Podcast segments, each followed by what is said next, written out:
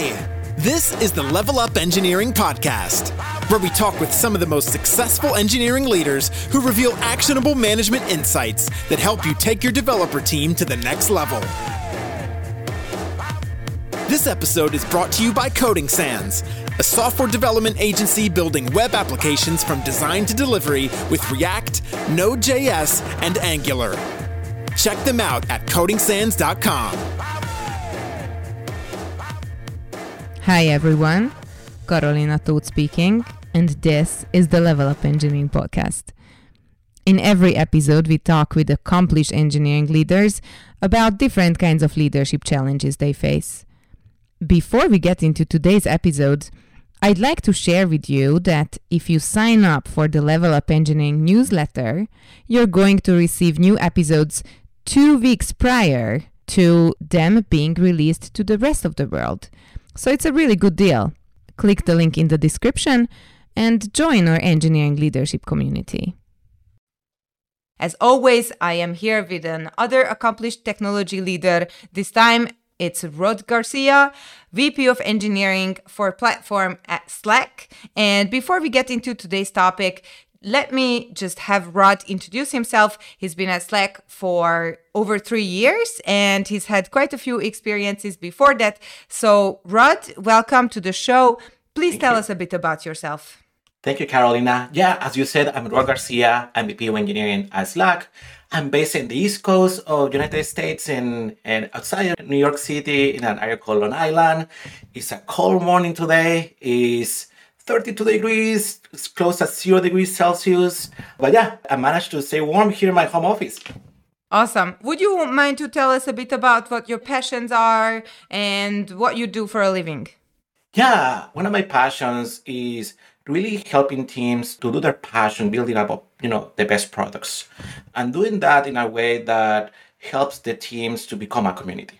And in this world where you know we are all moving to a to a remote first mindset, and this has been a big transition. And so I'm very passionate to find ways how teams can navigate this transition and actually helping everybody in the teams to do their best job from where they want where they want to do it.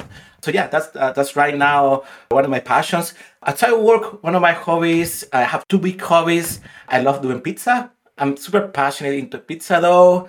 I've been trying for a year to figure out different recipes. Uh, haven't succeeded. And prior to that, I tried to do really well with barbecue. My family and my neighbors says that actually I done well, but still I think it's to be defined. I'm still trying. Cool, cool. Thank you. Thank you very much.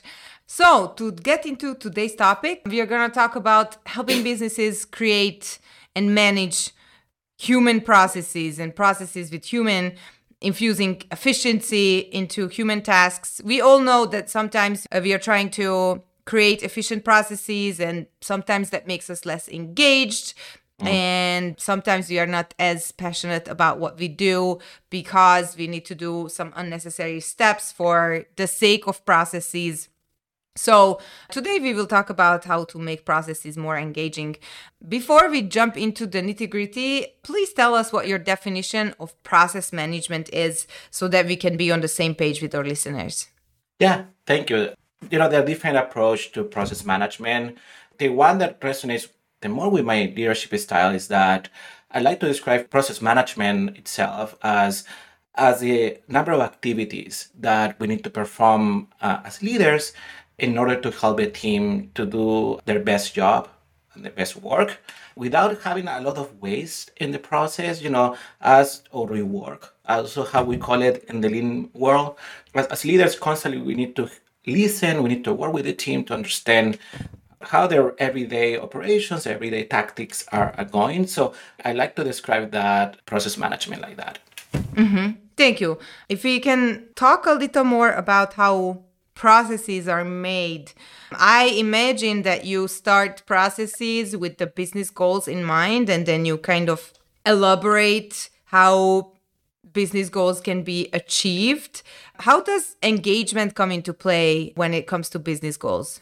That's a great question. I think what's at play fundamentally, I think we all need to understand the why, right? Mm-hmm. If all teammates understand the why, what's the goal, what's the mission, what's the what's the ultimate goal of the organization, If we all understand that, then processes in general needs to aim to that goal, right? Sometimes I think, especially for me as a leader, sometimes I think about these, you know, and and I sometimes I fall into the temptation of saying, "Oh, we could introduce a new process here or a new process there," but the question for me is that, to the point Carolina is like, how this helps the business? How this helps to achieve the objectives of the team? And if normally I don't have those the answer to that question, that's a sign for me probably should take a step back, you know, and reflect why what I'm seeing that maybe I went into this process. So I know I'm getting ahead myself a little bit, but I think that's a good example on my mind that how how the why, how the business objective influence the process conversation. Um, but fundamentally, uh, any action, process, or tactics or operations, to your point Carolina, I think you know it needs to be aimed with the objective of the business. So if we talk about Slack in particular, what's Slack's approach to automation?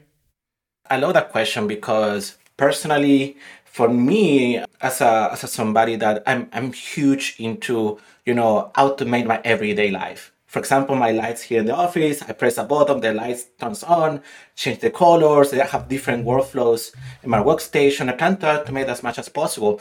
But when, when I take a step back uh, about automation, I like to I like to focus instead in the solution, right? Because for different people, in my opinion, the work automation might not be so familiar. So I like to focus instead in thinking about the solutions right? I say, okay, I do these repetitive steps. For example, using the example in my office, I come every morning to the office, I need to turn the lights on, unlock my laptop, uh, log into to the different software I use to do my job, and repeat this number of steps every day. Wouldn't it be awesome that I just press a button and all those things are ready to go? So I, I really focus on that. And how this connect with your question about Slack? You know, our mission at Slack is making, you know, work life simpler, more pleasant, and more productive. And and exactly it's exactly that, right? And the the how we're focusing automation or the how we're empowering workers to make their work simpler, more pleasant, and more productive is actually by providing tools to them to leverage the different features we have in Slack and taking advantage that, you know, now with the digital HQ, where we all remote, all the work is happening on Slack. So really, Slack is becoming this engagement layer, right? Where when we have all the content, the collaboration on the teammates, we can provide features so they can build their own solutions to these repetitive steps. I love that. Slack is an engagement layer. It is interesting to think about the communication platform that in that manner. And with that said, please elaborate a little more on on what you try to automate. You mentioned that you help companies, you know, build up their own kinds of um, engagement tools, but but how should we how should we think about your approach at Slack? What what are the things that you that you automate and why? Yeah, a good example. I think it's super perhaps it's simple, but perhaps shows the the power of this engagement layer, you know, and the way we're approaching it. Since we're all in the digital HQ now, uh, I work, for example, in the case of Slack, you know, Slack is our HQ. You know, we are, when I log into Slack, I'm literally in the HQ of the business, right? So all my teammates, cross-functional partners, everybody that I collaborate with every day is in this digital HQ. Uh, so, for example, every day I try to log off early, no longer, not late than 6 p.m to take care of my family, you know, to play with my son, to be with my wife, uh, to prepare dinner, and so I can focus on them. That that for me is very important, right? I want to mm-hmm. have that time to focus on my family and to stay away from work.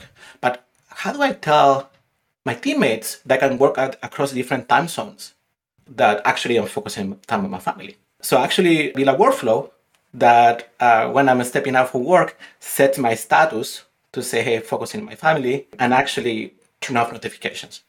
Um, and that's a workflow. Uh, we build in, we have a feature called Workflow Builder that allows you to create these all different integrations. And then when I'm stepping out for work, I execute the workflow and I set my status. I turn off notifications so everybody can say when they're gonna send me a message, say, "Oh, okay, Rod is with his family." Right? right. So that's an example of the engagement layer because allows folks since now we are on this remote first culture, which is great, provides so much flexibility, but also how we give the signal, right? How we give the signal to say, hey, uh, I might not be available for you right now. Right, right, right. I actually just thought of this integration that we use at Coding Sans for being in a meeting. Mm-hmm. It says, you know, when when you integrate Slack to your calendar, it will say, you know, this person is a meeting, which automatically signals that you might not be able to get a hold of this person just right now, even though they might be online. How did you get started with this approach to automation or to this integrated mindset of using Slack in a way? I think in this world where, you know, we're all distributed. And, and it's great because, you know, after the pandemic, I think there's a large tendency in the industry around teammates really wanting to have the flexibility to where to, to work from where they want, but also wanting to have, you know, that human contact, right? Because we were in their office, you know, we were in the office, hey, we say, hey, let's go for a walk together, or let's share a coffee, or just ask that question, how are you doing? So to answer your question, like how, how we approach and how we started to think like this is that for me, the, a simple question reflecting in these cases is how we will solve it we're co-located in the office, right? Uh, using the example about the calendar, right? If we were in the office, probably the team might not be in the desk, We'll be in the meeting because we can see them. We can see the desk, right? In a virtual environment, that's more difficult because we, we don't have those interaction points. So I think what's important here is that how we how we give the signals, how we help folks to discover when somebody might be available or somebody might not. Right. So in a way, it's the mindset of building those non-obvious signals mm-hmm. that we are used to into the platform so that we can see in a way that somebody is for example not at their desk actually there's another side of these which is interesting for me too is that enterprises for example as operations and, and execution of the business perhaps becomes more complex. You know, uh, we have to react to different dynamics right now in the world. So companies are relying more and more with different systems that get more specialized, right? I'm imagining, for example, in the case of a financial institution, right? Maybe there might be a system that controls credit, another system that controls risk or fraud. All those systems help the business a lot, but also it becomes more fragmented, perhaps right? So another point of view the engagement layer, right? Science we're approaching Slack as this digital HQ, is that how we help teammates, for example, let's say if there's a, an event in a credit card, how we help people, in this case, somebody answering a call from a consultant, to just react to the case right away from Slack without having to perhaps log into multiple systems. How we enable that engagement and just to solve, again, the solution to execute that solution. Without having a teammate to have to log into different systems instead engage with slack to solve that. So you're kind of trying to make everything come together in a way mm-hmm. and and make it easier for for the end user to not have to leave the platform of slack but to have everything at hand. Is that correct? I would say perhaps since the work is happening on slack right? We're collaborating with your peers, with your team members, and the context is there in the in the channel of the team or in the channel of the project. We really want to bring these signals, right? Can be either is a teammate available to have a conversation, or oh, perhaps oh, we're gonna use this system to to solve this question, or hey, let's jump in to collaborate this document together how we enable that so all the context is still present. We need to switch context back and forth, but instead we leverage the power of the digital HQ where you can collaborate with, with your team to huddles, for example, and you can mm-hmm. jump into a call right there. Or since you have the conversation of the history of the case, perhaps can we put a workflow there perhaps to resolve the case? So all the context is encapsulated there. So with our objective is just to make things simpler and folks to to have you know a more productive life. Most definitely. If you are working on creating processes for your people perhaps some of our listeners are in the midst of creating new processes. Do you have kind of a system to recognize whether or not your processes and tools serve the business goals that we have talked about previously? Or what is your kind of recognition system for making sure that those processes are in line with what you have planned for? I normally rely in, in three areas to recognize that. First, listening. I always say that one of my favorite part of my job is one-on-one sessions. And, and I really mean that because in that space, um, I'm, I'm naturally curious and I like to listen questions. I like to see the challenges and opportunities through the eyes of the teammates I work with every day. So to listen in that, I start listening pattern patterns perhaps. You know, I say, oh, okay, the pull request review process might be challenging. Oh, okay, it's taking us a long time to approve this pull request. Or um, and the way we're reviewing uh, technical specs, uh, we're not getting the feedback we need in time. And you start listening themes, right? So that would be the first the first area, how to discover opportunities for, for processes. The second area for me is identify what are the metrics that the team we can all understand to say how, how we're how we're measuring together, right? How we understand success. And identifying some metrics that helps everybody to say, okay, these metrics will help us to understand how we're doing, right? And you know, each team is a universe by itself, so uh, different metrics can help the teams to to measure their, their progress. But it's important as a leader to to identify those so that we can get early signs if the systems we have in place are working or perhaps need some a little bit more attention. And the third one is perhaps the more complex because it's the combination of multiple activities is that if we deliver the value, right, we say we will deliver. And in order to get there, there are multiple things that need to happen, right, to, to be there. And as the team makes progress and we get closer to the goal, really reflecting how close we are to achieve it. And if for some reason things are off track, again becoming falling back to the to the first point, which is hey, becoming naturally curious to understand why. So uh, normally those are the two things I rely to identify, you know, uh, improvements uh, or as opportunities for process, and then work with the team, right, to say, okay, do we agree with this? Do we see mm-hmm. the same things? Uh, there's a there's a great book I read years ago, and I see by the way I check it out every year, once a year. Has become my my go-to book. It's about um, lean in software engineering, and and you know, lean has this approach to us multiple times why because normally systems especially you know is multiple layers so really to understand the improvement opportunities is really is really important to peel off these layers to the tech what's opportunity. I love that. Thank you. We will definitely share the book in the show notes. So let's steer our boat in a, in a little different direction. You have quite the experience in uh, software engineering and in leading engineering teams. What are some of the common mistakes that you have seen in process management and that you would warn our listeners about?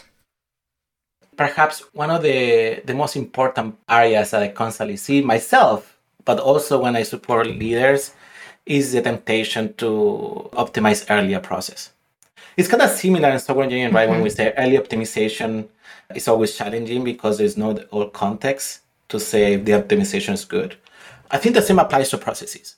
I think there's sometimes as leader there's a temptation that we always need to balance confusing behavior with process, right? Um, when when we say okay, perhaps a behavior is not helping the team to to achieve their goal, instead of uh, working the behavior, we put a process as a proxy to solve that.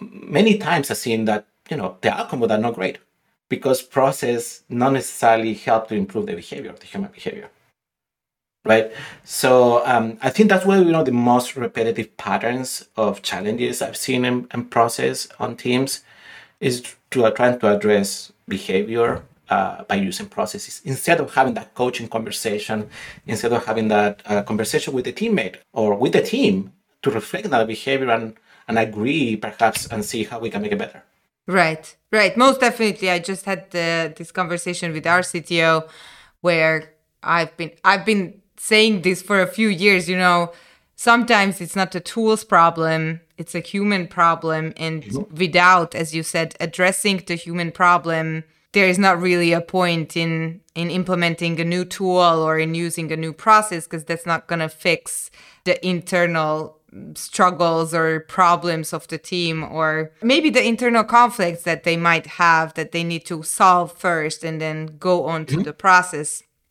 i think you know on my mind process help us to collaborate much easier but the behavior the collaboration the trust is the one that power the process right uh, otherwise without that I think what's going to happen is that uh, I've seen this happening.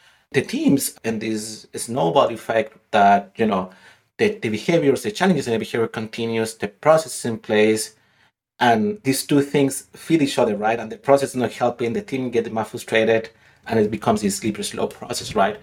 So that's what, and then we say, oh, let's put another process, let's put another change in the process, and becomes this layer of layer, uh, where actually maybe just need a conversation with the team or with the teammate. And the team is you know continue working much simpler with less processes by achieving the goals. Right. So it comes down to human engagement and and making sure that uh, you are aware of what the true problems of your teams are. Uh, you already have given us a couple suggestions as to what we can do in these situations but if you could if you could share a story of um, creating more efficient processes or more engaging processes in one of your workplaces or from your previous experiences, I think that would be great to maybe try to single out a single event on which we can ponder. Yeah, uh, I can share a story. Some years ago, uh, I was supporting a team that was responsible for a set of core services for the for the business. This is before Slack and, and previous job experience. And when I joined the organization, what I saw was the team was in this constant um, interruptions mode, right? Multiple questions will come. The team was trying to execute the roadmap, right? Uh, but interruptions kept coming. Like different teams will ask for questions. The whole team will focus on answering those questions, and there was this constant, you know, sense of interruptions. So as as I onboarded to the team, you know, against following these uh, points I was mentioning earlier and one-on-ones, listening to the team, how each one of them perceived this, I start I start discovering some things. Some things were happening, right? The first thing was the team didn't have the space to what I like to describe productize their systems, their APIs, so that, for example, documentation wasn't great. So the team, you know, instead of sending folks perhaps documentation will rely on answering questions, right? So that was the first thing I saw. The second thing I saw was there was this perhaps the code itself and the way it was architected needed a little bit more again documentation but in the code to help others to understand how this will, will work. And then there was this sense of urgency, right, for the business because this was this set of core services that without that other teams couldn't build at the top of. Multiple teams will come to say, hey, oh my God, you know, I need, we need to ship in this in two or three weeks more. Can you help us to unlock this? And, and the team will say, of course, we want to be good teammates. Uh, we want to help you. So I saw these three themes around the, the challenge. So um, as, as a process opportunity, I proposed this to the team and explained why, why it was important. There's a book called The Goal that talks about the theory of constraints. And I'm a huge fan of that. Uh, what, what the theory of constraints, what means in practice is every organization has constraints, constraints that, you know, and as the word constraint says, limit our impact, you know, limit the amount of value we can deliver to the organization. And in that, in that, in that context, the team was, the constraint was the time of the teammates. You know, like we had like, of course, limited number of teammates. And of course, you know, we can always hire more, but that wouldn't solve the issue. The number of questions, interruptions will continue. So the constraint, the constraint was that, like, hey, we have just limited number of hours a day. What I propose to the team is let's, let's say, let's say, let's put a system in place, let's put a process in place. First, that let's put a sandbox to the cost, to the cost of the interruptions. Right now, the cost is paid by the entire team. Mm-hmm. Let's sandbox the cost to a certain number of hours a week. And then the way we, we decided to do this was okay, we will define, you know, a rotation of one teammate a week just to be available to answer these questions. We sandbox the cost. So now instead of everybody answering questions, now I sandbox the cost to one teammate. And that's a rotation. We understand that. The second point of the strategy was to amplify the constraint. We need to amplify the constraint in terms of uh, what gives the number of hours, in other words, what gives the information. Is information to others to be empowered to do, you know, the implementations and the roadmap. So we say, okay, what they need for that is information, they need context. So great, let's start building the documentation, right? Uh, that will empower others then to use all this set of core APIs to build those services. And then the, the third step, we say, okay, now let's connect one and two. When folks come to ask questions, let's dog food all this documentation and send to them, say, hey, tell us if the answer is here. If not here, tell us where you're missing it so we can add it. And we start investing like that. And actually, after a quarter, we start getting less questions. And the team, we have more space and we keep going down this path to keep amplifying documentation engaging with others to say, okay, use our documentation, tell us what's missing, and repeat, repeat.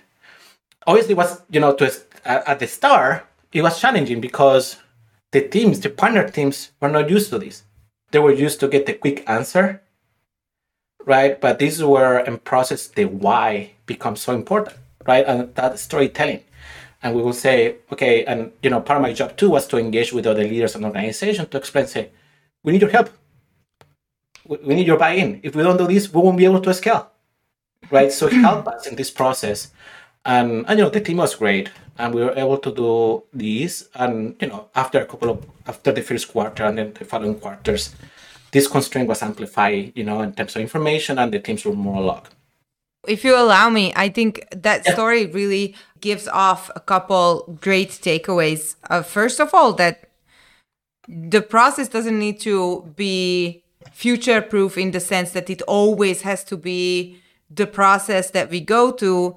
It can be just a process to kind of help the team out of a ditch in a sense. And then maybe a process is best when it, on the long run, makes itself not useful so mm-hmm. that if your team doesn't get any more questions there is no need for a process of making these questions answered it also made me think a lot about change management. You said you had to engage with the leaders who were on your level, who had the teams asking questions of your team.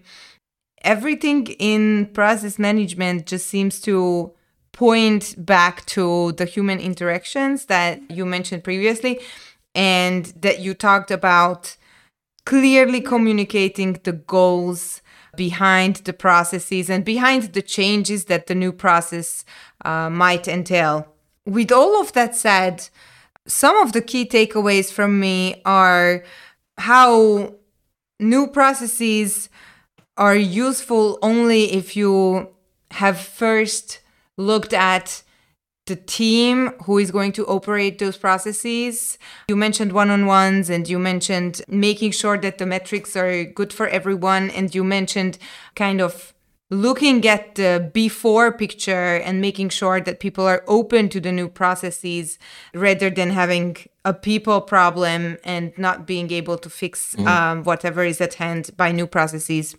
You also mentioned uh, making sure to check back and seeing whether or not the process delivers together with the people who are operating it, which I think is a really great point. A lot of us forget, and maybe I should only talk about myself, but uh, a lot of us forget, you know. We create a new process, we think everything is going well, but we need to check back and make sure that whatever we have implemented actually makes the lives of the people who are using it easier. And you also mentioned one of the red flags is um, making sure that we resist the temptation to optimize too early. That's a double edged sword, of course, but um, it sounds like a lot of process creation is human interaction and making sure that people are on the same page, understand why they are implementing processes, and also how this is going to make their lives easier. Is there anything else that you would like to share with the listeners, be it an experience or be it a word of warning or be it some tips and tricks if they are in the midst of implementing new processes for the people?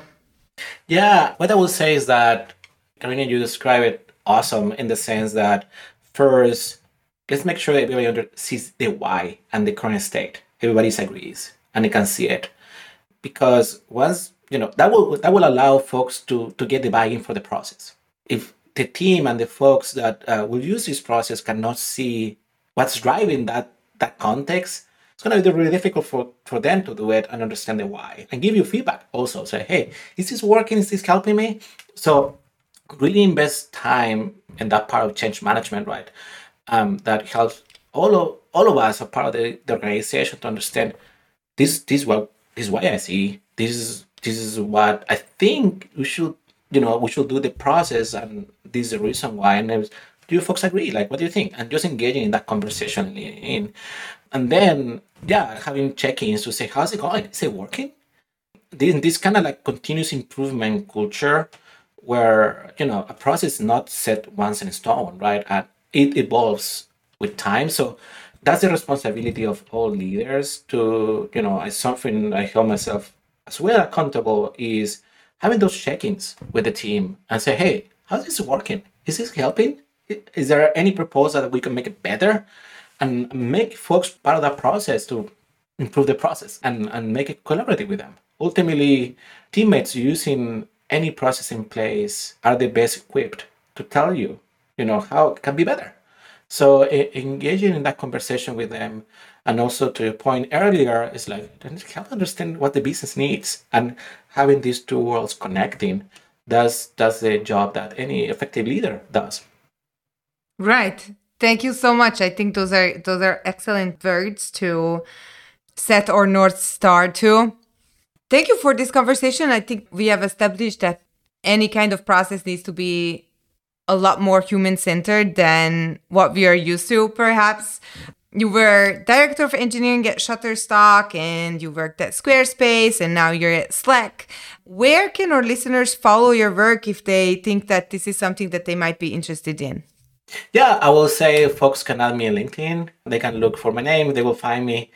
And also they can follow all the work we're doing in the platform team at Slack. You know, we're on Twitter and folks also can follow us on the website. So I, I would say to go, you know, to slack.com so they can they can find all the work and also follow us on Twitter. You know, the, the Slack account, but also the platform account on Twitter.